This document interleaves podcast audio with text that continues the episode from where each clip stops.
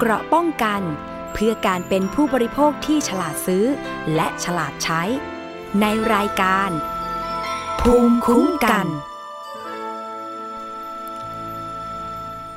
สวัสดีค่ะ คุณผู้ฟังคะขอต้อนรับเข้าสู่รายการภูมิคุ้มกันรายการเพื่อผู้บริโภคนะคะ วันนี้อยู่กับดิฉันชนะทิพไพรพงศ์ค่ะ รับฟังผ่านไทย PBS Podcast ทุกช่องทางนะคะ ไม่ว่าจะเป็นเว็บไซต์ไทย PBS Podcast แอปพลิเคชันไทย PBS Podcast ค่ะ แล้วก็ยังมีแอปพลิเคชันอื่น ๆ ด้วย และก็สถานีวิทยุที่กำลังเชื่อมโยงสัญญาณอยู่ในขณะนี้นะคะ ทั่วประเทศเลยทีเดียวค่ะ วันนี้มาพูดคุยกันในประเด็นเกี่ยวกับการคุ้มครองผู้บริโภคนะคะ คุณผู้ฟัง ตอนนี้ค่ะ วันที่ 16 มีนาคม 2564 นะคะ 11 นาฬิกา 6 นาทีกำลังมีการเสวนาค่ะ คุณผู้ฟัง เกี่ยวกับเรื่องของค่ารถไฟฟ้า อันนี้ต้องขอนำมารายงานให้คุณผู้ฟังได้ทราบกันอีกครั้งหนึ่งนะคะ ถึงแม้ว่าคุณผู้ฟังหลายท่านจะฟังอยู่ในต่างจังหวัด แต่เรื่องนี้เนี่ย ถ้าพูดถึงว่าในระยะยาว คนไทยย่อมได้รับผลกระทบแน่นอน ถ้าเกิดว่าค่ารถไฟฟ้า โดยเฉพาะตอนนี้นะคะก็คือสายสีเขียวที่สร้างเสร็จไปแล้วทั้งส่วนหลักแล้วก็ส่วนต่อขยาย วิ่งผ่านใจกลางเมืองก็คือสยามถนนสุขุมวิทมาจตุจักรนะคะ วิ่งส่วนต่อขยายมา ถนนพหลโยธินไปลำลูกกานะคะ แล้วอีกส่วนหนึ่งอีกเส้นทางหนึ่งก็คือ สนามกีฬาแห่งชาติไปสีลมข้ามไปฝั่งทน คือตรงนี้เนี่ยนะคะถือว่าเป็นขนส่งมวลชนสาธารณะที่ สำคัญของคนไทยเลยก็ว่าได้ ถึงแม้ว่าจะเริ่มก่อสร้างในกรุงเทพ แต่เชื่อแน่ว่าสำหรับคุณผู้ฟังที่เข้ามาทำธุระปะปังในกรุงเทพก็อาจจะเคยได้ใช้บ้างนะคะ เพราะฉะนั้นค่าโดยสารรถสาธารณะที่เป็นธรรม ควรจะอยู่ตรงไหนนะคะ เอกชนที่ลงทุนรัฐผู้ให้สัมปทานจะกำหนดระบบการคิดเงินนะคะ อย่างไรเนี่ยเรา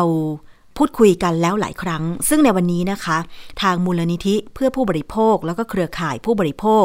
ก็มีเวทีเสวนาบทบาทสื่อกับการคุ้มครองผู้บริโภค กรณีค่ารถไฟฟ้าที่เหมาะสมนะคะกำลังเสวนากันนะคะ โดยมีผู้ร่วมเสวนาเนี่ยก็คือศาสตราจารย์ ดรพิรงรองรามสูตร อาจารย์ประจำภาควิชาวารสารศาสตร์ คณะนิเทศศาสตร์จุฬาลงกรณ์มหาวิทยาลัยนะคะ อาจารย์ชวรงค์ลิมปัทมปานีประธานสภาการสื่อมวลชนแห่งชาติ คุณสารีอองสมหวังเลขาธิการสภาองค์กรผู้บริโภค คุณกนิกากิตติเวชกุลนะคะ อันนี้เป็นสื่อมวลชน คุณทปนีเอียดศรีชัย อันนี้ก็เป็นสื่อมวลชน แล้วก็คุณสว่างศรีสมประธานฝ่ายโครงการและแผนแผนงานภาคีเครือข่ายขนส่งมวลชนทุกคนต้องขึ้นได้นะคะ ดิฉันจะให้ไปฟัง การเสวนาตอนนี้สดๆนะคะ เป็นการแสดงความคิดเห็นจากผู้เข้าร่วมฟัง การเสวนาในครั้งนี้ค่ะแต่จริตของสื่อนี่มีความสำคัญ ยกตัวอย่างอย่างเช่น กรณีที่เราไปร้องศาลปกครองศาลปกครองเนี่ยมีคำสั่งว่าไม่รับคำร้อง สาเหตุเนื่องจากว่าวันที่เราไปร้อง เราไปร้องเนี่ยกทมหลังจากนั้นสองสัปดาห์กทมเขาออกประกาศมาใหม่ว่า ประกาศที่เขาจะใช้วันที่สิบหก เขาขอเลื่อนออกไปก่อนศาลเลยบอกว่า มันจึงเป็นเหตุให้บรรเทาแล้ว เป็นเหตุให้ทุเลาแล้วศาลก็เลยยกคำร้อง แต่ปรากฏว่าสื่อบางสื่อเนี่ยไปเขียนบอกว่าสิริพงษ์และพวกหน้าแหกศาลไม่ยกคำร้อง ไอ้ศาลไม่รับคำร้อง อันนี้แสดงถึงจริตสื่อครับ ว่าสื่อเขาสนใจเรื่องการเมือง หรือสนใจประโยชน์ของประชาชน ใช่ไหมครับ เพราะถ้าเขาสนใจประโยชน์ของผู้บริโภค มันต้องไม่มีคำพูดลักษณะนี้ออกมา ฉะนั้นจริตสื่อมีความสำคัญ และผมเชื่อว่าเรื่องนี้เนี่ยสื่อสามารถนำเสนอได้เต็มที่ขอแทรกท่านสสเลยไหมครับผมครับ คือมันขึ้นอยู่กับว่าหัวหน้าข่าววันนั้นเนี่ย คนที่พาดหัวเนี่ย เป็นนักข่าวสายไหนครับครับเออเข้าใจครับเข้าใจครับ เข้าใจวันนั้นอ่านก็เข้าใจได้ครับวันนั้นอ่านก็เข้าใจได้ครับอ่าเหมือนเหมือนเหมือนอย่างเหมือนอย่างเรื่องอ่าเรื่อง เรื่องอะไรนะกะเหรี่ยงบ้านบางกอยเนี่ยนะอยู่ที่ว่าคนพาดหัวเนี่ยเป็นนักข่าวสายไหน ถ้านักข่าวสายสิ่งแวดล้อมสาย NGO ก็จะพาดแบบหนึ่งนะถ้าอยู่สายอ่ากระทรวงทรัพย์ หรือสายที่ไม่ใช่ไม่ใช่สายสิ่งแวดล้อมเนี่ยก็จะพาดอีกแบบหนึ่งนะครับเราไม่มีนักข่าวสายผู้บริโภคค่ะเลยทำให้โอกาสในการพาดหัวข่าวแบบนั้นน่ะมีมากกว่า ใช่ใช่ค่ะต้องต้องต้องช่วยกันต้องช่วยกัน ครับ ก็ ก็คงมีเท่านี้นะครับในประเด็นของสื่อกับการคุ้มครองผู้บริโภคครับครับเออจริงๆพี่เห็นด้วยนะพี่ขอนิดหนึ่งคือขณะเนี้ยมันมีมีประเด็นในสื่อมาก อย่างเช่นเราก็จะเห็นว่ากลุ่มหนึ่งเนี่ยสนใจเรื่องการประมูลสายสีส้มมาก เราก็สนใจนะเพียงเรากำลังหาข้อมูลอยู่กลุ่มหนึ่งก็สนใจสายสีเขียวมาก แต่ว่าจริง ๆ เราคิดว่าถ้าคุณเป็นสื่อเนี่ยคนคุณต้องสนใจทุกสายที่เป็นรถไฟฟ้า เหมือนกับเราที่สนใจทุกสาย อ่า เพราะฉะนั้นเนี่ยมันก็เลยกลายเป็นว่า เหมือนที่ดรสิริพงศ์พูดอะว่าสิริพงศ์หน้าแหกเนี่ยหรือหรือขนาดนี้ถ้าไปดูเนี่ย โทนสายสีส้มเหมือนที่ป๋องพูดเลยคือสายสีสายสีส้มเนี่ยมันมีมันมีมิติของเรื่องของผลประโยชน์ค่อนข้างชัดกว่า อื นะคือชัดกว่าว่าเฮ้ยมันอันนี้มันมากกว่า อันนี้มันได้มากกว่านู้น อันนี้ไงมันมีประเด็นใช่ไหมแต่ว่าสายสีเขียวเนี่ยมันเป็นเรื่องของคณิตศาสตร์นะฮะซึ่งเเรื่องเนี้ยผมคิดว่ามันต้องอคือถ้าถ้าจะเอาสื่อนะถ้าจะเอาสื่อเป็นพวกเนี่ยคือคือสื่อสื่อช่วยมีส่วนช่วยในเรื่องเนี้ยผมว่าก็พี่ปุ่มก็ เป็นเพื่อนกับนายกสมาคมนักข่าวนะฮะสมาคมนักข่าวเขาก็มีเวทีนะครับ แต่ว่าคือผมผมกำลังคิดเทียบเคียงตอนที่ผมทำเรื่องค่ายอินเทอร์เน็ต เมื่อ 20 ปีที่แล้วนะครับ ตอนนั้นเนี่ยตั้งชมรมนักข่าวไอทีใหม่ ๆ เลยนะนักข่าวสายไอทีเนี่ยตอนนี้ก็คือเสียงของอาจารย์ชวรงลิมปัทมปานีนะคะประธานสภาการหนังสือพิมพ์ ประธานสภาการสื่อมวลชนแห่งชาติค่ะนะ แกก็มีคือคือทำเรื่องนี้มานาน แล้วก็มีทุกคนมีความรู้สึกว่าอินเทอร์เน็ตมันแพง แล้วจริงแล้วมันแพงตอนนั้นไม่เพราะอะไรนะเพราะว่าแคทกับ TOT เนี่ย ไปถือหุ้นลมในทุกบริษัทที่เป็น ISP ในสมัยนั้น คือสามสิบสามเปอร์เซ็นเนี่ย หุ้นลมหมดเลย ต้องมาจ่ายพวกนี้นะครับ ชมรมนักข่าวไอทีทำไงไหมฮะ ก็ ก็คุยกันก็ไปได้ข้อมูลจากท่านประธาน TDI นี่แหละนะอาจารย์สมเกียรติก็ไปทำเปรียบเทียบค่าอินเทอร์เน็ตประเทศนู้นประเทศนี้ประเทศนั้นนะครับ แล้วก็พบว่าไทยเนี่ยแพงที่สุดในโลกนะเหมือนกันเลยนะเทียบเคียงกันนะเหมือนกันเลยนะนะครับ แล้วก็อาศัยพลังของชมรมนักข่าวไอทีเนี่ย ไปจัดการเสวนาครับ เรื่องนี้ครับ เรื่องเรื่องค่าอินเทอร์เน็ตแพงเนี่ยรู้ไหมไปจัดที่ไหนฮะ จัดที่ตรงนี้ครับห้องประชุมของ CAT Telecom การสื่อสารแห่งประเทศไทยในสมัยนั้นนะคืออาศัยพลังของชมรมนักข่าวไอทีอะไปขอใช้ที่ที่เขาเลยนะ แล้วก็เชิญนะเชิญผมจำได้ เชิญ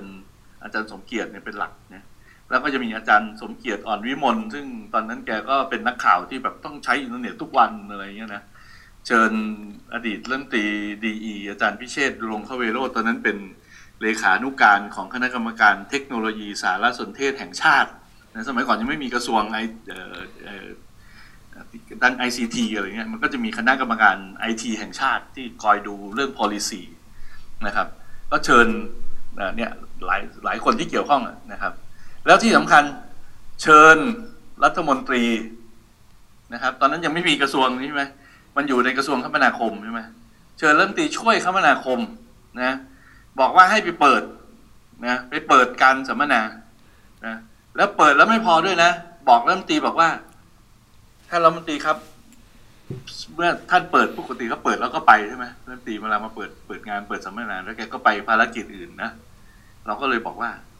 เสร็จแล้วเนี่ย เดี๋ยวจะเอาผลการสัมมนาเนี่ยไปให้ท่านที่กระทรวงนะมันแล้วก็ไปจริง ๆ ไอชมรมนักข่าวทีมันทำสรุปแล้วมีข้อเรียกร้องไป จากนั้นผมถ้าผมจำไม่ผิดนะ ไม่เกินหกเดือน ค่าอินเทอร์เน็ตลดเลยลดเพราะว่าข้อมูลทุกอย่างมันถูก ตีแผ่มาแล้วทุกสื่อเสนอกันแบบ แบบเป็นเสียงเดียวเลยนะครับ ค่ะนี่คือบางช่วงบางตอนนะคะของการเสวนา เรื่องของบทบาทสื่อกับการคุ้มครองผู้บริโภคกรณีค่ารถไฟฟ้าที่เหมาะสมนะคะ ซึ่งอาจารย์ชวรงกำลังพูดอยู่เกี่ยวกับการทำงานที่ผ่านมาของสื่อมวลชนในการนำเสนอข่าว ที่เป็นประเด็นทางสังคมนะคะ อย่างเช่น กรณีของค่าอินเทอร์เน็ตเมื่อประมาณเกือบ 20 ปีที่แล้ว ว่าของไทยเนี่ยก็มีราคาแพงเมื่อเทียบกับประเทศอื่น อาจจะแพงที่สุดด้วย แล้วก็การนำเสนอของสื่อมวลชนในสายไอทีนี่แหละนะคะที่ทำข้อสรุปแล้วก็ยื่นต่อรัฐมนตรีที่เกี่ยวข้องสุดท้ายมาก็คือค่าอินเทอร์เน็ตของเราก็มีถูกลงนะคะ ก็มีค่าอินเทอร์เน็ตที่ถูกลง อันนี้สะท้อนถึงว่าจริง ๆ แล้วสื่อมวลชนเองก็มีบทบาทที่สำคัญเหมือนกัน ทีนี้ลองไปฟังเสียงของคุณทัปปณี นี่ก็เป็น อีกหนึ่งท่านนะคะในสายสื่อมวลชนที่หลายคนคงรู้จักกันดีค่ะหนังสือด้วยแหละ ว่าเราก็ไม่มีนักข่าวสายประจำแบบนี้บางทีสายเศรษฐกิจก็ควรที่จะมาสนใจเรื่องพวกนี้นะ แต่ว่านโยบายกองบกก็แล้วแต่สำนักข่าวว่าไม่คือจะเอาอะไร คือแยมคือนักข่าวที่ตามเรื่องเนี้ย คือนักข่าวสายคมนาคมค่ะ แต่อย่าลืมว่า สายมันก็ติดกับโครงสร้างของรัฐมากกว่าเขาไงนอกจากโครงสร้างของรัฐเขาก็สนิทกับอ่า BTS เพราะอืม BTS มี PR อืมแล้วเขาต้อง ดีลกันอยู่อ่าตลอดเวลา เพราะฉะนั้นข้อมูลตรงเนี้ยมันก็นะอย่างที่ว่าถ้าเราไปคัดค้านเรื่องเหมืองเรื่องอะไรเงี้ยค่ะถ้าไปคุยกับนักข่าวกระทรวงอุตสาหกรรมเนี่ย นักข่าวกระทรวงเขาจะคิดอีกแบบหนึ่งเขาเสนออีกแบบหนึ่งใช่ไหมค่ะแต่ถ้าไปนักข่าวสิ่งแวดล้อมก็จะอีกแบบหนึ่งอ่าใช่ใช่ไหมเพราะฉะนั้นมันมันต้องดูเหมือนก็กันว่ามันก็อาจจะต้องทำให้เออทุกสายหันมาสนใจให้มันเป็นประเด็นสาธารณะ มันไม่ใช่ว่าจำกัดอยู่แค่สายไหนสายไหน แล้วก็จริง ๆ คือมันมันมีอาจจะต้องฝากไปถึงอ่าสถาบันสื่อค่ะอาจารย์ เพราะว่าอย่างคนเรียนสายสื่อสารมวลชนสายนิเทศอย่างที่เราทราบก็เรียนทางด้านของเออเทคนิคใช่ไหมคะองค์ความรู้เกี่ยวกับอ่าเรื่องของเศรษฐกิจหรือเรื่อง เฉพาะทางแบบนี้เราก็นักข่าวอะไม่ไม่ได้เรียนโดยตรง ก็เวลายามจะสอนน้องหรือว่าฝึกงานหรือว่าทำงานเราจะสอนตลอดเลยว่าเราเป็นนักข่าวเราต้องหาความรู้ทุกเรื่อง แล้วอาจจะยอมรับว่าบางทีสายที่เรียนอย่างเงี้ยเราคิดเราตกเลขเนาะบางทีเราก็แบบคิดเลขไม่ทัน การที่จะมีองค์กรอะอย่าง TDRI ทำตัวเลขมานะ support ข้อมูลให้กับนักข่าวได้นำไป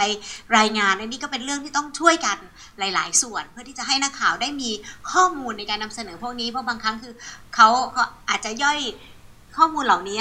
ยากแต่ถ้าถ้าเขาเรียนรู้ทำความเข้าใจและมีแหล่งข่าวที่มาพูดเรื่องนี้กันเยอะ ๆ จัดเวทีมาก ๆ มันก็ทำให้ประเด็นเหล่านี้ มันมันสามารถที่จะเขาทำความเข้าใจและนำเสนอได้ แล้วก็เป็นเรื่องที่ค่ะ อันนี้ก็คือบางช่วงบางตอนให้ฟังกันเท่านี้ก่อนก็แล้วกันนะคะ ส่วนบทสรุปในเวที ครั้งนี้จะเป็นอย่างไรเดี๋ยวทางรายการภูมิคุ้มกันจะนำเสนอกันอีกครั้งหนึ่งแต่ว่าประเด็นส่วนที่น่าสนใจนั่นก็คือ ค่ารถไฟฟ้าสายสีเขียวเท่าไหร่ถึงจะเหมาะสม ซึ่งทางเครือข่ายผู้บริโภคนะคะ คุณสารีอองสมหวังบอกว่า จะ เสนออีกครั้งหนึ่งนะคะว่าค่ารถไฟฟ้าควรจะเป็น 25 บาท อาจจะตลอดสายหรือว่าอาจจะไม่เกินนี้ประมาณนี้นะคะ คือ 25 บาทเนี่ยมันเป็นตัวเลขที่ผู้ให้สัมปทานก็คือกทม ผู้ลงทุน เอกชนที่ลงทุนก็คือ BTS เนี่ยน่าจะเป็นตัวเลขที่ไม่ขาดทุนว่าอย่างนั้นเถอะนะคะ คือการลงทุนระบบ สาธารณูปโภคใหญ่ๆเนี่ยคือการคืนทุนหรือว่าการได้กำไรในปีแรกๆเนี่ยก็ไม่มีอยู่แล้วนะคะ คือเขาจะคิดการคืนทุนเนี่ยเป็นปี ๆ ไป ซึ่งในปีท้ายๆของสัญญาเนี่ยนะคะ ก็จะคุ้มทุนแล้วก็ได้กำไร คืออันนี้มันเป็นธรรมชาติของการลงทุนในระยะยาว อย่างรถไฟฟ้าสายสีเขียวเนี่ยสัญญาทีหนึ่งก็ 30 ปี ที่ก่อนหน้านี้ที่เราต้องมารณรงค์กันว่าทำไม ค่ารถไฟฟ้าไม่ควรจะเป็น 104 บาทตลอดสาย เหมือนที่ทางผู้ว่าอัศวิน ผู้ว่ากรุงเทพมหานครออกมาประกาศ ว่าเนี่ยคิดสระตะดูแล้วคำนวณดูแล้ว ค่าบริหารจัดการเท่านี้นะคะ ค่าสัมปทานก่อนหน้านั้นเท่านี้กทมเป็นหนี้ BTS เท่านี้ คิดออกมาเป็นตัวเลขแล้วก็มาบอกกับประชาชนผู้ที่จะไปใช้บริการรถไฟฟ้าสายสีเขียวว่า ค่ารถไฟฟ้าไม่เกิน 104 บาท ตลอดสาย แต่อาจจะสตาร์ทเริ่มต้นค่าแรกเข้าที่ 14 บาท 15 บาท 16 บาท แต่ว่าคุณผู้ฟัง ถ้า 104 บาทสมมุตินะ คุณนั่งจากลำลูกกาเลยนะคะ ซึ่งเป็นส่วนต่อขยายของสายสีเขียวเนี่ย ไปสุดแม่น้ำเจ้าพระยานะคะ คือต้องไปเปลี่ยนสายที่สยามแหละนะคะขึ้นสายสนามกีฬาแห่งชาติไปโน่นเลย ผ่านสีลมไปแม่น้ำเจ้าพระยาเนี่ย ค่าโดยสารถ้าสมมติว่าสุดสาย 104 บาทเนี่ย ก็น่าจะประมาณนั้นแหละนะคะ แล้วถ้าใครต้องไปกลับทุกวันมีบ้านอยู่ลำลูกกาทำงานอยู่สีลมอย่างเงี้ยทำยังไงอะเงินเดือนก็ไม่ใช่จะเยอะมาก เพราะว่าตอนนี้โควิด หลายคนอาจจะต้องถูกขอร้องให้ลดเงินเดือนลงใช่ไหมคะ เพราะฉะนั้นเนี่ยจึงต้องมาจัดเวที จึงต้องมาแจ้งข้อมูลว่า ในส่วนของผู้บริโภค เครือข่ายภาคประชาชน คิดอย่างไรกับค่ารถไฟฟ้าที่ทางกทมประกาศออกมา โอเค ตอนนี้ถึงแม้ว่าจะมีการประกาศว่าขอให้ชะลอไม่ขึ้นราคา แต่ตอนนี้เนี่ย ก็ดูเหมือนว่าค่ารถไฟฟ้าสายสีเขียว สตาร์ทที่ ถ้าจำไม่ผิดนะคะ 16 บาท ดิฉันขึ้นครั้งสุดท้ายเมื่อประมาณปลายปีที่แล้วนะคะ16 บาท แล้วถ้าคุณไปต่อรถใต้ดิน MRT อีกล่ะ ใช่ไหม MRT ก็คิดค่าแรกเข้าอีก เท่าไหร่ไม่แน่ใจ เออ อันเนี้ยคือมันมันดูเหมือนไม่ ไม่ทำงานร่วมกัน ไม่สอดคล้องทำให้ผู้บริโภคผู้โดยสารเนี่ยต้องจ่ายต่อ 1 ต่อ 2 ต่อ 3 ไหนจะต้องต่อรถสองแถวเข้าบ้านอีก วินมอเตอร์ไซค์เข้าบ้านอีกอย่างเงี้ยคือมันไม่เป็นธรรม เพราะฉะนั้นทางเครือข่ายผู้บริโภคบอกว่า จะเสนอราคาที่เหมาะสมของรถไฟฟ้าสายสีเขียวก็คือ 25 บาท ก่อนหน้านี้ก็มีการพูดตัวเลขว่ากทมอาจจะเสนอประมาณสัก 49 บาทนะ หรือ 50 กว่าบาทนะ ซึ่ง 49 บาทเกือบ 50 บาทถ้าหนึ่งหนึ่งเที่ยวเนี่ย วันหนึ่งร้อยหนึ่งเนาะไปกลับ เราต้องคิดไปกลับใช่ไหมคะอันเนี้ยก็ยังแพงไปอยู่ดี เพราะฉะนั้นค่ารถโดยสารที่เหมาะสม ก็คือไม่ควรเกิน 10%ของเงินเดือน หรือค่าจ้างขั้นต่ำตอนนี้ค่าจ้างขั้นต่ำคิดอยู่ที่ 300 บาทนะคะ10%ก็คือ 30 บาท เพราะฉะนั้นเนี่ยค่ารถโดยสารของเราไม่ถูกไม่ควรจะถูกคิดเกินวันละ 30 บาท ราะฉะนั้นค่ารถไฟฟ้าที่จะเสนอก็คือ 25 บาทนะคะ อันนี้เดี๋ยวเรารอดูกันต่อไป เพราะว่าวันนี้ก็เห็นบอกว่ามีทางสสมาฟังตรงนี้ด้วยนะคะ คือช่วงแรกที่ดิฉันเปิดเสียงไปเนี่ยมีคุณสิริพงษ์อังคะสกุลเกียรติสสจังหวัดศรีสะเกดเขตหนึ่งพักภูมิใจไทย ไปร่วมฟังแล้วก็แสดงความคิดเห็นด้วย คือตรงนี้เนี่ยไม่ได้บอกว่าสสพักฝ่ายค้านจะไปค้านอย่างเดียว คือ ภาคประชาชนเองก็ไม่เห็นด้วยกับค่ารถไฟฟ้าสายสีเขียวที่บอกว่าตลอดสายจะ 104 บาท มีใครเห็นด้วยบ้างล่ะ ไม่มีใช่ไหมคะ คือ 104 บาทเนี่ยนั่งแท็กซี่เหอะ ไม่ต้องต่อ ไม่ต้องต่อสองแถว ไม่ต้องต่อวินมอเตอร์ไซค์ละ เรียกแท็กซี่จากปักซอยบ้านเหอะ จากหน้าหมู่บ้านเหอะ อาจจะ 150 บาท แต่คือมันไม่ต้องแบบหลายต่ออะ เหนื่อยก็เหนื่อยร้อนก็ร้อนนะคะ แล้วยิ่งทางสาธารณะในประเทศไทยในกรุงเทพเนี่ย มันยังไม่ ไม่ดีพออะเห็นวันนี้มีข่าวนะ คุณผู้ฟัง มีข่าวบอกว่ามีผู้หญิงคนหนึ่งเนี่ยไปหัดเล่นอะไรนะเซิร์ฟสเก็ตที่กำลังเป็นที่นิยมอะเอาตัวฐานที่เป็นเซิร์ฟบอร์ดที่เล่นในทะเลอะแต่ไปติดกับล้อให้มันเลื่อนอะแต่ดันไปเล่นบนฟุตบาท ปรากฏเล่นไม่ชำนาญอะเบรกไม่อยู่ถลายลงพื้นถนน แล้วมอเตอร์ไซค์อะวิ่งผ่าน ทำให้มอเตอร์ไซค์แบบว่าเบรกจนแบบหัวทิ่มหัวตามล้ม คนขับมอเตอร์ไซค์บาดเจ็บสาหัส นี่แหละคือทางเท้าของเมืองไทยอะทางเท้าคือไว้ใช้เดินไง ใช่ไหมคะ ไม่ควรจะไปหัดเล่นเซิร์ฟบอร์ดสเก็ตบอร์ดหรืออะไรก็ตามที่มันไม่ใช่ที่ไม่ใช่ทางอะใช่ไหมคะ เพราะฉะนั้นเนี่ยนี่คือปัญหาของผู้บริโภคไทยนะ ไม่เฉพาะกรุงเทพในต่างจังหวัดดิฉันเองก็บางทีไปในเมืองใหญ่ๆอะอย่างล่าสุดนี่ไป จังหวัดนครราชสีมา ไปเขาใหญ่เสร็จปุ๊บก็ไปในตัวเมืองโคราชนะ โอ้โห จริง ๆ แล้วโคราชเป็นจังหวัดที่ใหญ่รองๆจากกรุงเทพนะ เฉพาะในตัวเมืองนี่ถนนสามเลนหกเลนใช่ไหมคะ มีห้างสรรพสินค้าเยอะมาก รถก็ติดภายในตัวเมืองด้วย ที่พักโรงแรมหรือว่าตลาดก็ใหญ่มากนะคะ แต่ว่าไปสักการะคุณย่าโมนะคะ ไปสักการะคุณย่าโม แถวนั้นเนี่ยก็คือเป็นลานกว้างๆนะคะ แล้วก็มีทางม้าลายข้ามถนนไปมานะคะ มีผู้คนทำมาค้าขายขายลอตเตอรี่ขายสินค้าอะไรเยอะแยะเลยนะคะ แต่ก็สังเกตว่าตรงช่วงถนนบางช่วง เช่นหน้าตลาดอะไรอย่างเงี้ย มันก็มีการค้าขายมีการจอดรถสาธารณะ เช่น รถตุ๊กตุกอะไรอย่างเงี้ย คือเป็นธรรมชาติของเมืองไทยเลย ที่ไหน เป็นแหล่งรวมของผู้คน เช่นตลาดห้างสรรพสินค้า ก็มักจะมี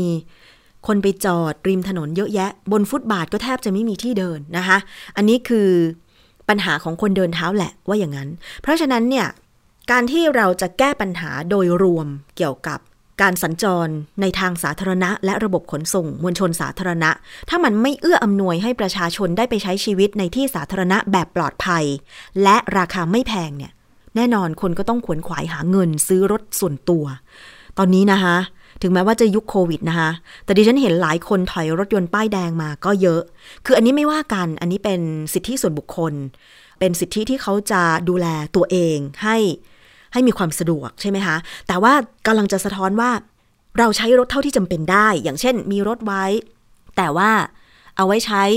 เท่าที่จำเป็นหรือว่าเดินทางไปต่างจังหวัดไปท่องเที่ยวต่างจังหวัดแบบเนี้ย แต่ถ้าในชีวิตปกติ ไปแค่ห้างห่างจากบ้านไปแค่กิโลเมตร 2 กิโลเมตร เราจะช่วยกันประหยัดน้ำมัน ไม่เพิ่มมลพิษ และก็ไม่ทำให้รถติดได้ไหมด้วยการเดินไป ด้วยการนั่งรถสาธารณะไปอะไรอย่างเงี้ย คือเราต้องพยายามทำทำให้มากที่สุด เพราะว่า น้ำมันก็ร่อยหลอลงไปทุกทีใช่ไหมคะ รถยนต์ไฟฟ้าตอนนี้คุณผู้ฟัง ถึงแม้ว่าจะมีบริษัทใหญ่ ๆนะคะ ระดับโลกไปลงทุนผลิตรถยนต์ไฟฟ้าที่ประเทศจีน แล้วไทยเองก็หวังว่า เดี๋ยวต่อไปตลาดรถยนต์ไฟฟ้า เป็นที่นิยม ผลิต รถยนต์ไฟฟ้าจำนวนมาก ราคาก็จะถูกลง คนไทยก็จะสามารถใช้รถยนต์ไฟฟ้าในราคาที่ถูกลงไม่เกิน 1 ล้านบาทได้อะไรอย่างเงี้ย แต่ตอนนี้เนี่ยมันโอกาสหรือความหวังมันน้อยมากเลย ดิฉันเห็นรถยนต์ไฟฟ้ารุ่นล่าสุดที่นำเข้ามาขายในประเทศไทยนะ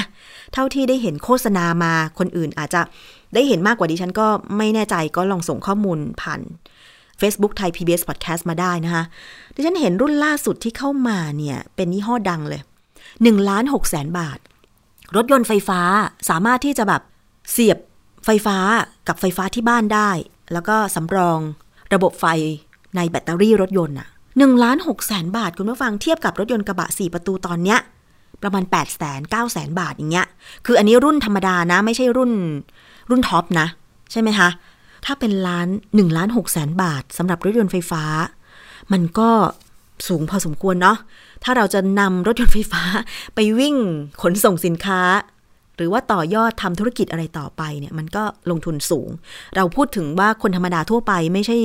ไม่ใช่บริษัทใหญ่โตที่เป็นมีแหล่งเงินทุนเยอะๆนะ คุณผู้ฟังอะอันนี้ก็เลยอยากจะเล่าให้ฟังว่านี่แหละ ถ้าเราร่วมกันปฏิรูประบบขนส่งมวลชนสาธารณะให้มันดี ให้คนใช้ได้ปลอดภัย จ่ายในราคาที่ไม่แพงมากนัก ภาคเอกชนหรือว่าผู้ลงทุน ก็ได้กำไรพอสมควรพออยู่ได้นะคะอันนี้มันก็คือความเป็นธรรมของผู้บริโภคแหละค่ะ คุณผู้ฟังนะคะอะอีกเรื่องหนึ่งค่ะ เรามาติดตามเรื่องของข่าวอีกข่าวหนึ่ง อันนี้ถือว่าเป็นข่าวดีของผู้บริโภคก็ว่าได้นะ ที่ว่าจากกรณี บริษัทขายตรงอาหารเสริมของชินแสโชกุนจำกันได้ไหมชินแสโชกุนเนี่ยที่มีข่าวว่าทำธุรกิจอาหารเสริม แล้วก็ให้ลูกขายเนี่ยนะคะ ไปเที่ยวญี่ปุ่นได้ในราคาที่ประหยัด แต่สุดท้ายค่ะ ถึงวันเดินทาง กลับไม่มีเที่ยวบินที่จะไปญี่ปุ่นทำให้ลูกขายเหล่านั้นตกค้างอยู่ที่สนามบินสุวรรณภูมิ หลายร้อยคนนะคะ กรณีที่ชินแสโชกุนลอยแพดาวลาย ทิ้งเคว้งคว้างหลายร้อยคนกลาง สนามบินสุวรรณภูมิ ลวงพาทัวร์ญี่ปุ่น ทั้งที่ทัวร์ไม่มีจริงค่ะ ซึ่งต่อมาเนี่ยตำรวจจับกลุ่มขบวนการทัวร์ตุนของชินแสโชกุนและพวก จับกลุ่มคุมขังศาลชั้นต้นพิพากษาแล้ว และต่อมาศาลอุทธรนัดอ่านคำพิพากษาเมื่อ 12 มีนาคมที่ผ่านมานะคะศาลอาญาถนนรัชดาพิเศษค่ะ อ่านคำพิพากษาศาลอุทธรณ์ คดีหมายเลขดำออ่าง 2176ทับ2560 ที่พนักงงานอายการคดีเศรษฐกิจและทรัพยากร 2 เป็นโจทยื่นฟ้องบริษัท Well Ever จำกัด นางสาวพระสิทธิ์อรินลาพิษ หรือชินแสโชกุล อายุ 34 ปี กรรมการผู้จัดการบริษัทนางมนทยา นิรันดร หรือจันฉายนาคฤทธิ์อายุ 60 ปี มารดาของชินแสโชกุล นายก้องสรัน แสงประภาอายุ 26 ปี ลูกพี่ลูกน้องของชินแสโชกุล นางสาวทัดดาว สมัครกสิกัน อายุ 39 ปี เลขานุการและคนรักของชินแสโชกุล นางประนอมพลานุสน อายุ 44 ปี รองประธานบริษัทนางนิชมนแสงประภาอายุ 68 ปี ป้าของชินแสโชกุล และเป็นมารดาของนายก้องสรัน นางพารินหงหิรัน ดักกอ อายุ 39 ปี ผู้ดูแลการเงินและผู้ช่วยการโฆษณาของบริษัท นางสาวสุดารัตน์อเนกนวลอายุ 29 ปี ผู้ดูแลการขาย นายโกวิทช่วยสัตว์ อายุ 34 ปี คนรักของนางสาวสุดารัตน์จำเลยที่1-10ในความผิดมีความผิดฐานร่วมกันกู้เงิน ที่เป็นการช่อโกงประชาชน และร่วมกันช่อโกงประชาชน ที่เป็นความผิดตามประมวลกฎหมายอาญามาตรา 341 343 ระราชกำหนดการกู้ยืมเงินที่เป็นการช่อกงประชาชน พุทธศักราช 2527 และฉบับแก้ไขเพิ่มเติมมาตรา 3 4 และ 12 และฟ้องจำเลยที่ 2 ถึง 10 ในความผิดฐานร่วมกันนำข้อมูลอันเป็นเท็จ สู่ระบบคอมพิวเตอร์ ซึ่งข้อมูลนั้นเป็นเท็จ น่าจะก่อให้เกิดความเสียหายแก่ผู้อื่นหรือประชาชน อันเป็นความผิดตามพระราชบัญญัติว่าด้วยการกระทำความผิดเกี่ยวกับคอมพิวเตอร์ พุทธศักราช 2550 มาตรา 3 และ 14 วงเล็บหนึ่งและอีกความผิดหนึ่งก็คือเป็นซ่องโจร ตามประมวลกฎหมายอาญามาตรา 210 ค่ะ ขณะที่บริษัท Well Ever และนางสาวพระสิทธิ์จำเลยที่ 1-2 ยังถูกฟ้อง อีกนะคะ ในข้อหาร่วมกันจำหน่ายผลิตภัณฑ์เสริมอาหารที่ควบคุมฉลาก โดยแสดงฉลากไม่ถูกต้องความผิดตามพระราชบัญญัติอาหาร พุทธศักราช 2522 มาตรา 4 มาตรา 6 วงเล็บ 10 และมาตรา 51 และยังฟ้องนางสาวพัสิทธิ์จำเลยที่ 2 ในความผิดฐานซื้อหรือรับไว้ ของที่นำเข้ามาในราชอาณาจักร โดยหลีกเลี่ยงอากร ที่เป็นความผิดตามพระราชบัญญัติศุลกากร พุทธศักราช 2469 มาตรา 27 ทวิด้วยค่ะ ท้ายฟ้องอายการยังขอให้จำเลยร่วมกัน ชดใช้ค่าเสียหาย 51 ล้านบาทเศษ คืนให้กับผู้เสียหาย 871 คน พร้อมดอกเบี้ยที่ผิดนัดชำระร้อยละ 7.5 ต่อปี นับตั้งแต่วันฟ้องคดีคือ 6 กรกฎาคม 2560 หลังจากที่ จำเลย มีพฤติการก็คือว่า ชักชวนให้ผู้เสียหายเข้าเป็นสมาชิกของบริษัทผลิตภัณฑ์เสริมอาหาร ระหว่างเดือนมกราคมถึงเมษายน 2560 โดยอ้างว่าจะมีสิทธิได้เดินทางไปท่องเที่ยวประเทศแถบเอเชีย อาทิ ญี่ปุ่น เกาหลี ฮ่องกง แต่มีผู้เสียหายหลายร้อยรายค่ะ ไม่ได้เดินทางไปประเทศญี่ปุ่นตามที่จำเลยโฆษณา เนื่องจากไม่มีสายการบินเดินทางไปที่ญี่ปุ่น ตามวันเวลาที่จำเลยกล่าวอ้าง จึงติดค้างอยู่ที่สนามบินสุวรรณภูมินะคะคำฟ้องระบุพฤติการสรุปได้ว่า เมื่อระหว่างวันที่ 25 มกราคม ถึง 11 เมษายน 2560 ชินแสโชกุนจำเลยที่ 2 ได้มีผลิตภัณฑ์ เสริมอาหารนะคะ ชื่อว่า Master m i ชนิดแคปซูล รวม 425 กระปุก และผลิตภัณฑ์เสริมอาหาร Genesis รวม 50 กระป๋อง รวมทั้งผลิตภัณฑ์เสริมอาหาร Smart Kids 31 กระป๋อง โดยรู้อยู่แล้วว่า ผลิตภัณฑ์ดังกล่าว มีแหล่งผลิตในต่างประเทศ โดยมีผู้อื่นนำเข้ามาในราชอาณาจักรโดยยังไม่ได้เสียภาษีหรือผ่านศุลกากรให้ถูกต้องนะคะ รวมมูลค่าสินค้าและอากรที่ต้องจ่าย 945,131 บาทค่ะ ชินแสโชกุนถึงจำเลยที่ 10 ได้สมคบกันตั้งแต่ 5 คนขึ้นไป กระทำผิดเป็นซ่องโจร ร่วมกันช่อกงประชาชน แสดงข้อความอันเป็นเท็จ โฆษณาชักชวนประชาชนทั่วไปผ่านเพจ Facebook Well Ever for Life รวมถึงเว็บไซต์ YouTube และแอปพลิเคชัน Line กลุ่ม เชิญชวนให้ประชาชนสมัครเข้าเป็นสมาชิก และร่วมลงทุนกับพวกจำเลย จำหน่ายผลิตภัณฑ์เสริมอาหาร ของบริษัท a l l e c i a n ซึ่งเป็นบริษัทในต่างประเทศ รวมทั้งจะได้รับผลประโยชน์ตอบแทนสูง มีการจัดโปรแกรมท่องเที่ยวให้สมาชิกเดินทางไปเมืองโอซาก้าประเทศญี่ปุ่น ระหว่างวันที่ 10-15 เมษายน 2560 และ 11-16 เมษายน 2560 โดยเครื่องบิน Airbus A 330-300 ขนาดที่นั่ง 377 ที่นั่งของสายการบินคาเทแปซิฟิกรวม 6 ลำ จนมีประชาชน 871 ราย หลงเชื่อ สมัครเข้าเป็นสมาชิก และร่วมลงทุนทำธุรกิจกับบริษัทจำเลยที่ 1กับพวกได้รับความเสียหายจำนวนมาก เหตุเกิดทั่วราชอาณาจักร โดยจำเลยทั้งหมดให้การปฏิเสธทั้งชั้นสอบสวนและชั้นพิจารณาค่ะ มาถึงการพิจารณาคดีกันบ้างนะคะ คุณผู้ฟัง ศาลชั้นต้นอ่านคำพิพากษาเมื่อวันที่ 12 กันยายน 2561 ว่า การกระทำของบริษัท Well Ever จำเลยที่ 1 นางสาวพสิทธิ์จำเลยที่ 2 นางสาวทัดดาวจำเลยที่ 5 และนางพารินจำเลยที่ 8 เป็นความผิดหลายกรรมต่างกัน เฉพาะจำเลยที่1ถึง2ให้เรียงกระทงลงโทษทุกกรรมเป็นความผิดไป ซึ่งการกระทำฐานช่อโกง และการนำเข้าข้อมูลเท็จสู่ระบบคอมพิวเตอร์นั้น ให้ลงโทษบทหนักสุดตามพระราชกำหนดกู้ยืมเงินจำคุกชินแสโชกุลจำเลยที่ 5 และ 8 คนละ 871 กระทง กระทงละ 5 ปี รวมจำคุกนะคะ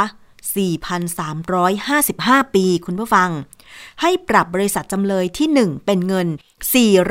435 ล้าน5แสนบาท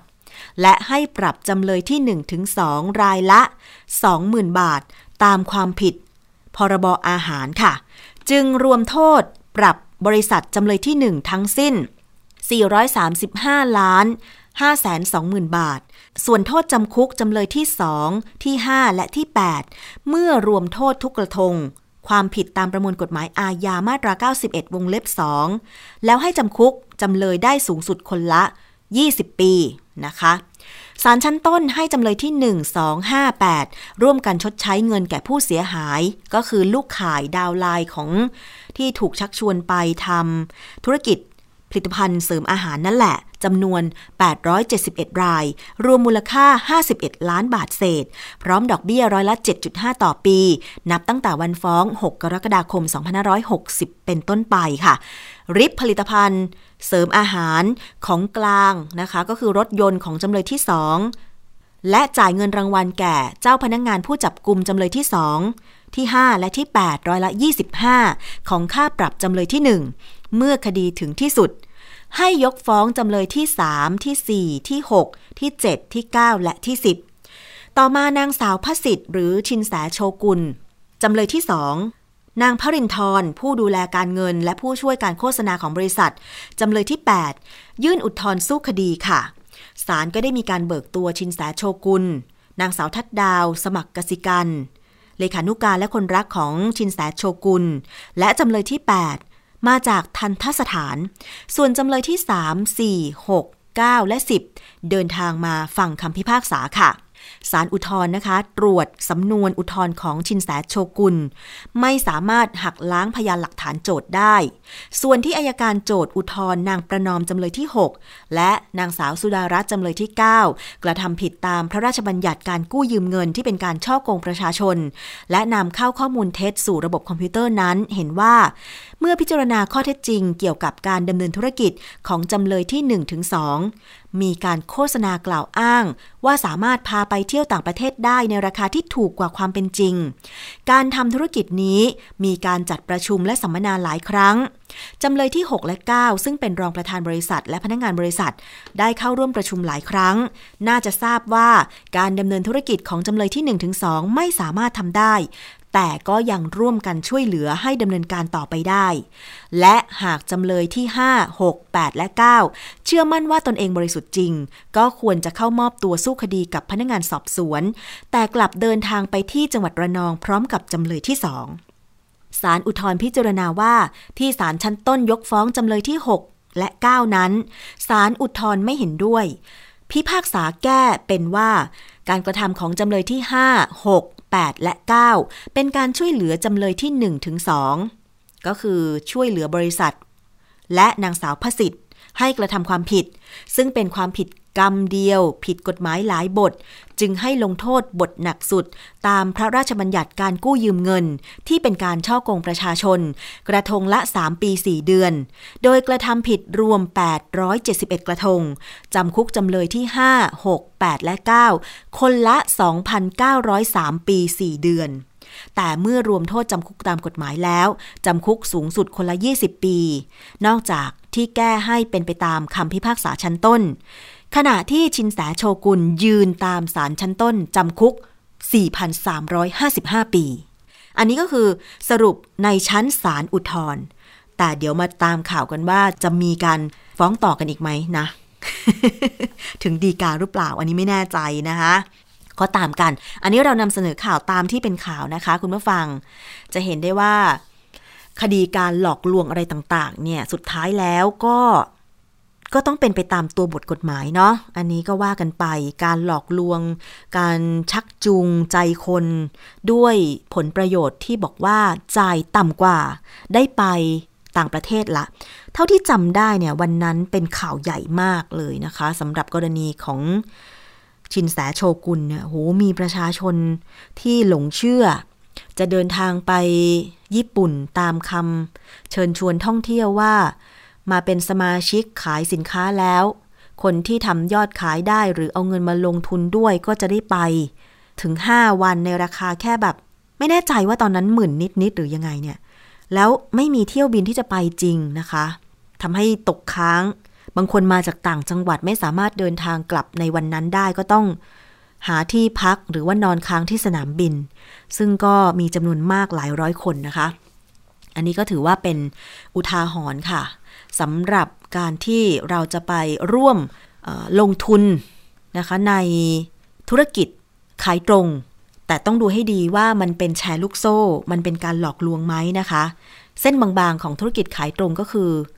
ธุรกิจขายตรงต้องมีตัวสินค้า ขายสินค้าในราคาที่ไม่ถูกมากกว่าราคาตลาดมากนัก อยากจะฝากเป็นอุทาหรณ์ไว้เตือนผู้บริโภคแล้วก็เราจะได้ไม่หลงเป็นเหยื่อ ถูกหลอกลวง หรือว่าถูกหลอกให้ซื้อสินค้าที่ไม่มีคุณภาพแถมยังราคาแพงอะไรแบบนี้นะคะ นี่คือช่วงเวลาของรายการภูมิคุ้มกัน รายการเพื่อผู้บริโภคค่ะ เรายังมีอีกช่วงหนึ่งก็คือคิดก่อนเชื่อกับดรแก้วกังสดานนภัยนักพิษวิทยานะคะ วันนี้ดิฉันจะนำมาให้ฟังกันอีกครั้งหนึ่ง เป็นอุทาหรณ์เตือนใจเช่นเดียวกัน ว่าเวลาที่เราได้เห็นโฆษณาสินค้า ประเภทไหนก็ตาม ขอให้ฉุกคิดไว้ก่อนว่า สินค้านั้นเนี่ยมันจะมีคุณภาพเป็นไปตามที่เขาโฆษณาหรือไม่ โดยเฉพาะอย่างยิ่ง สินค้าที่จะนำมาใช้ภายในครัวเรือน แล้วก็มันอาจจะเกี่ยวข้องกับอาหารปลอดภัย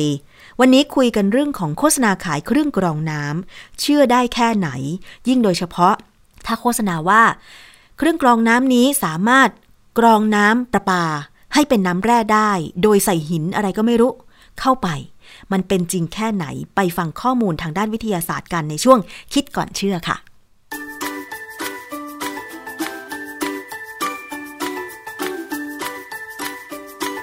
ช่วงคิดก่อนเชื่อ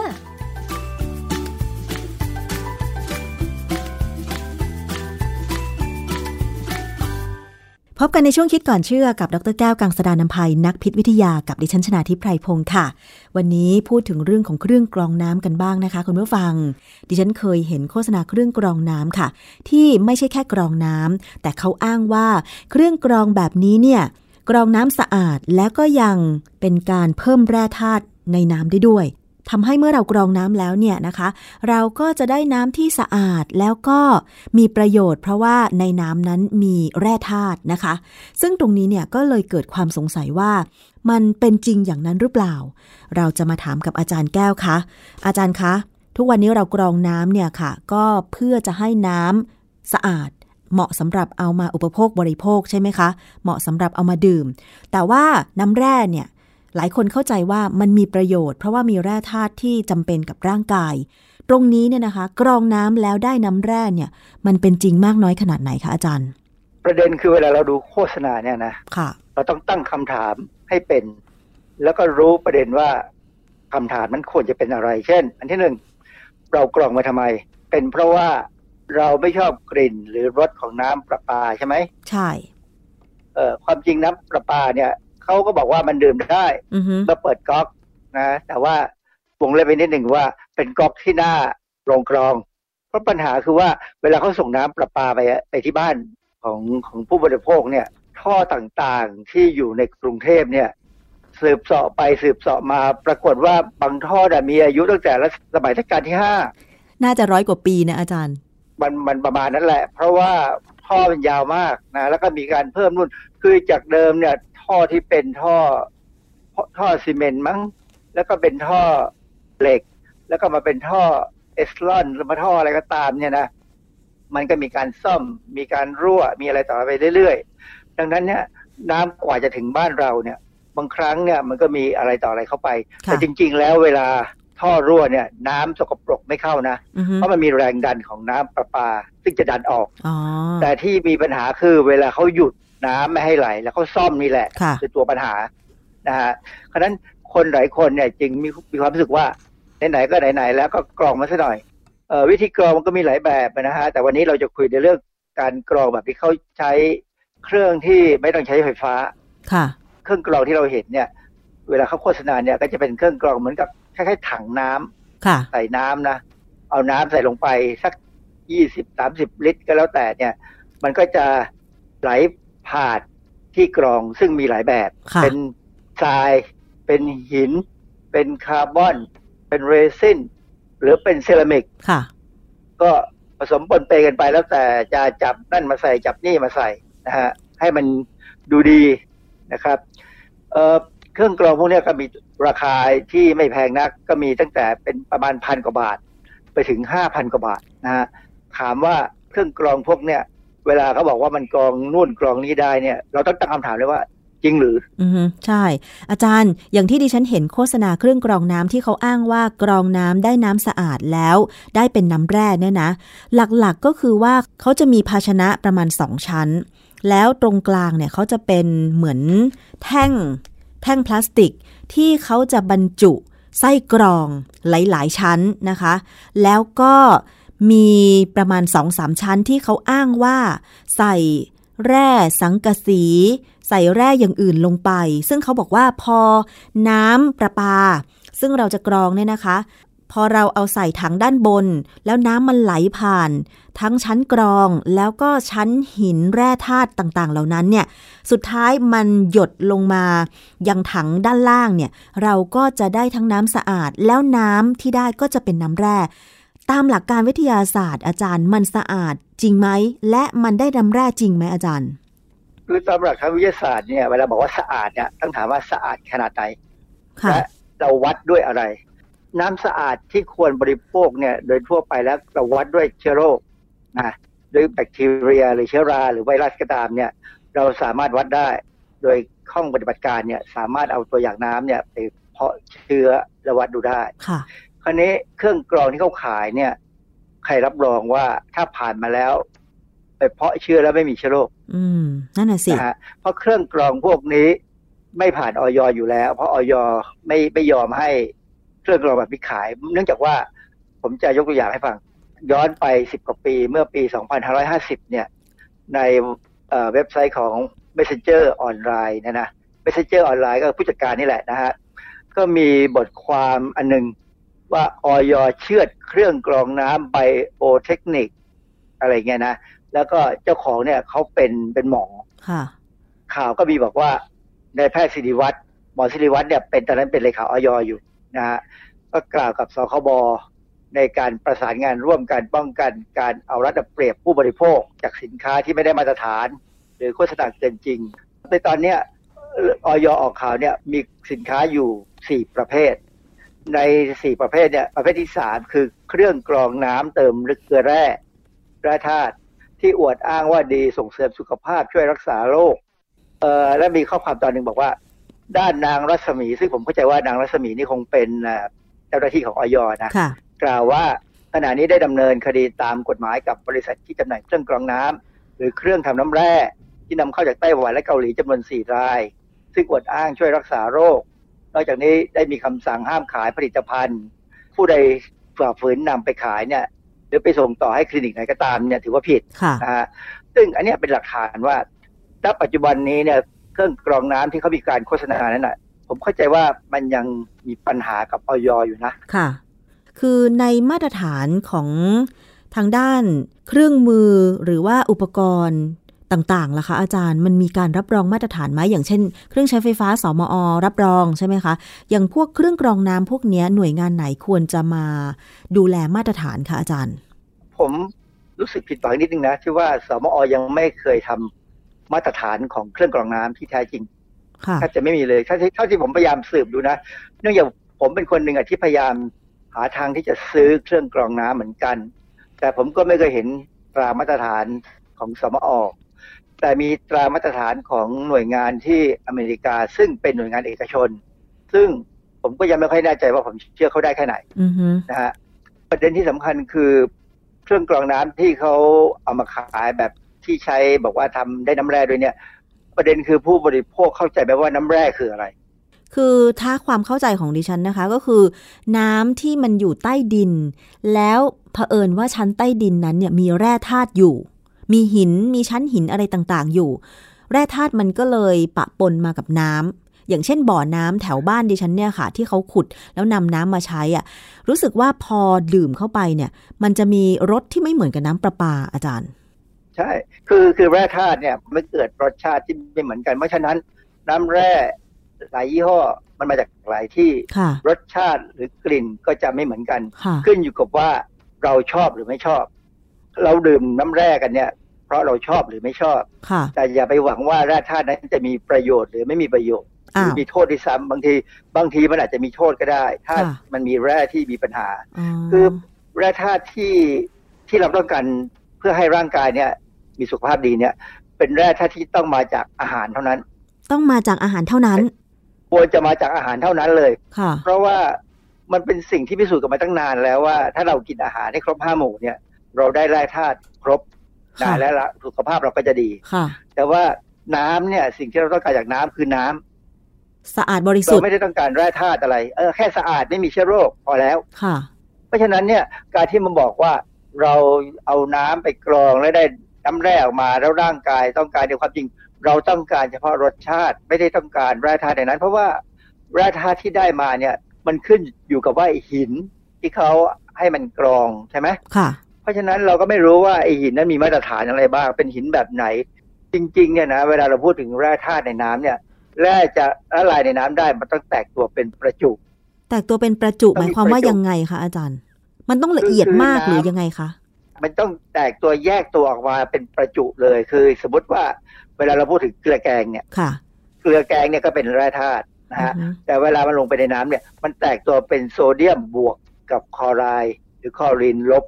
อันนี้เป็นประจุเมื่อเป็นประจุแล้วมันถึงจะละลายน้ำได้อ๋อถ้ามันไม่แตกตัวมันจะไม่ละลายน้ำเพราะฉะนั้นเอ่อแร่ธาตุที่เขาบอกว่ามาจากหินน่ะมันคงแตกตัวได้ ถ้ามันมีความสามารถในการแตกตัวในน้ำที่มีความเป็นกรดด่างค่อนข้างจากกลางๆ ค่ะ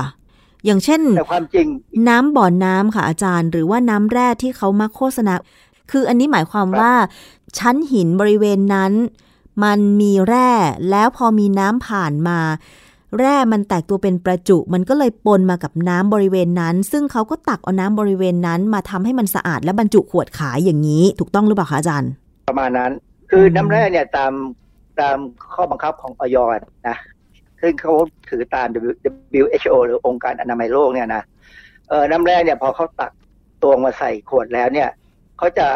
ห้ามเอาไปทำกรรมวิธีอื่นใด อาจจะกรองได้บ้างเพื่อให้มันใสอะนะค่ะหรืออาจจะเติมคาร์บอนไดออกไซด์เพื่อให้มันมีความเป็นอะไรเป็นเหมือนเป็นไอ้น้ำอารมณ์อะนะค่ะฟองฟู่รสชาติดูดูดีอะนะหรืออาจจะใช้โอโซนได้บ้างค่ะฆ่าเชื้อหน่อย ถ้าคิดว่ามันจะมีเชื้อ แต่ห้ามเติมนู่นเติมนี่นะอืมเพราะฉะนั้นมันก็แค่นั้นเอง ผมจะบอกให้ว่าจริง ๆ แล้วน้ำประปาบ้านเราเนี่ย ไม่ว่าจะที่ไหนก็ตามแม้ในไม่ว่าในกรุงเทพหรือว่าในต่างจังหวัดเนี่ย ก็อาจจะบอกว่าเป็นน้ำแร่ก็ได้ เพราะว่ามันมีแร่ธาตุค่อนข้างสูงอืมแล้วแร่ธาตุที่อยู่ในน้ำประปาเอาในกรุงเทพก่อนนะก็จะเป็นพวกแมกนีเซียมค่ะแคลเซียม ซึ่งอันนี้เป็นแร่ธาตุที่ร่างกายต้องการ เพราะฉะนั้นคนที่ใช้น้ำประปาในการบริโภคเนี่ยนะ ถ้าเราฆ่าเชื้อมันได้ เช่นต้มน่ะนะได้น้ำแร่แล้วเพียงแต่ว่าอร่อยไม่อร่อยอีกเรื่องหนึ่งค่ะแต่ว่าการต้มเนี่ยมันสามารถจะเอาคลอรีนออกไปได้ เพราะฉะนั้นกลิ่นคลอรีนก็จะหายไปค่ะ เพราะฉะนั้นถ้าเอาน้ำประปามาลองต้มดูกลิ่นคลอรีนหายไป แล้วแช่น้ำเย็น แช่ตู้เย็นให้มันเย็นลง แล้วลองดื่มดูถ้าชอบแค่นั้นก็พอแล้วค่ะ แต่ถ้าไม่ชอบ ก็อาจจะต้องไปซื้อเครื่องกรองน้ำเพื่อกรองเอาแร่ธาตุออกให้หมดให้มันน้อยลงค่ะแต่ความจริงเนี่ยเครื่องกรองน้ำมันมีหลายแบบนะ เพราะฉะนั้นสรุปแล้วเครื่องกรองน้ำที่บอกว่ากรองน้ำสะอาด แล้วก็มีชั้นแร่ธาตุโดยกล่าวอ้างว่าเป็นแมกนีเซียมเป็นแร่อย่างอื่นเนี่ยนะคะ จริง ๆ แล้วหลักคิดก่อนจะเชื่อโฆษณาเหล่านี้คืออะไรคะอาจารย์ ถามตัวเองว่าต้องการกลิ่นรสชาติของน้ำที่ผ่านการกรองไม้หนึ่ง การที่สองมันมีความสกปรกค้างมากไหม มีเชื้อโรคไหม เพราะว่าที่เราเคยเจอปัญหาของมันคือเวลากรองไปเรื่อยๆเนี่ย ไอ้ชั้นกรองต่างๆ บางอย่างเนี่ยมันเก็บเชื้อโรคเอาไว้ แล้วมันเกิดมีการแพร่เพิ่มขึ้นมาเพิ่มขึ้นของของเชื้อแบคทีเรียของเชื้อราของตะไคร่น้ำอะไรก็ตามเนี่ยค่ะมันก็กลายเป็นน้ำที่น้ำเข้าสะอาดกว่าน้ำออก กลายเป็นอย่างนั้นไปนะคะ อาจารย์ เออมีอันนี้เป็นจริง ๆ นะ เป็นเรื่องที่เจอ เพราะฉะนั้นผมถึงบอกว่าปัจจุบันเนี้ออยยังตามอยู่ว่ามีใครขายของแบบนี้แล้วโฆษณาอะไรแบบไหนค่ะอ เขาก็พยายามตามดูนะ แต่ว่าบางครั้งเนี่ยออยจะตื่นสายก็ได้ เพราะว่าโฆษณานี้มันเช้ามืดมาก อืมในทีวี หรือไม่อย่างนั้นก็มาตอนดึก ไม่ดึกบางทีก็ประมาณบ่ายสองโมงเงี้ยคือตามดูเคยเจอค่ะ อาจารย์ถามเพิ่มเติมนิดนึงค่ะ ที่เขากล่าวอ้างว่ามีก้อนแร่ เช่นแมกนีเซียม ซึ่งเท่าที่เห็นโฆษณาเนี่ยมันหนาประมาณ 1 นิ้ว แล้ววางอยู่ในแท่ง พลาสติกกลมๆ อยู่ชั้นใดชั้นหนึ่งเนี่ยค่ะ การที่น้ำมันผ่านแค่ แร่ประมาณสูงประมาณ 1 นิ้ว ก้อนกลมๆ เส้นผ่านศูนย์กลางประมาณสัก 5 นิ้วอย่างเงี้ยค่ะ อาจารย์ มันจะมีแร่ธาตุติดมากับน้ำนั้นไหมคะอาจารย์ ก็อยู่กับว่าไอ้เจ้าแร่นั้นจะอยู่ในรูปของเกลือก่อนนะ มันต้องอยู่ในรูปเกลือถึงเป็นแท่งได้ คราวนี้เกลือนั้นอะละลายน้ํำไหมละลายน้ำได้ดีแค่ไหน ซึ่งจริง ๆ แล้วเนี่ยมันก็ละลายน้ำได้ ไม่ค่อยดี ถ้าจะให้ดีแต่ต้องทำให้น้ำเนี่ยออกมีความเป็นกรดบ้างมันก็จะละลายให้มันจะทำให้ตัวแร่ธาตุเนี่ยแตกตัวออกเป็นเป็นประจุได้ค่ะ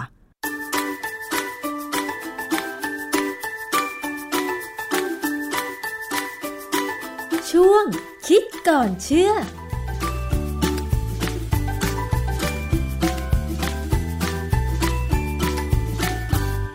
และนี่ก็คือช่วงคิดก่อนเชื่อกับดรแก้วกังสดานนภัยนักพิษวิทยานะคะ วันนี้รายการภูมิคุ้มกันรายการเพื่อผู้บริโภคหมดเวลาลงแล้วค่ะ ขอบคุณสำหรับการติดตามรับฟังทุกช่องทาง และทุกสถานีด้วยที่เชื่อมโยงสัญญาณนะคะ ดิฉันชนะทิพไพรพงศ์ต้องลาไปก่อน สวัสดีค่ะ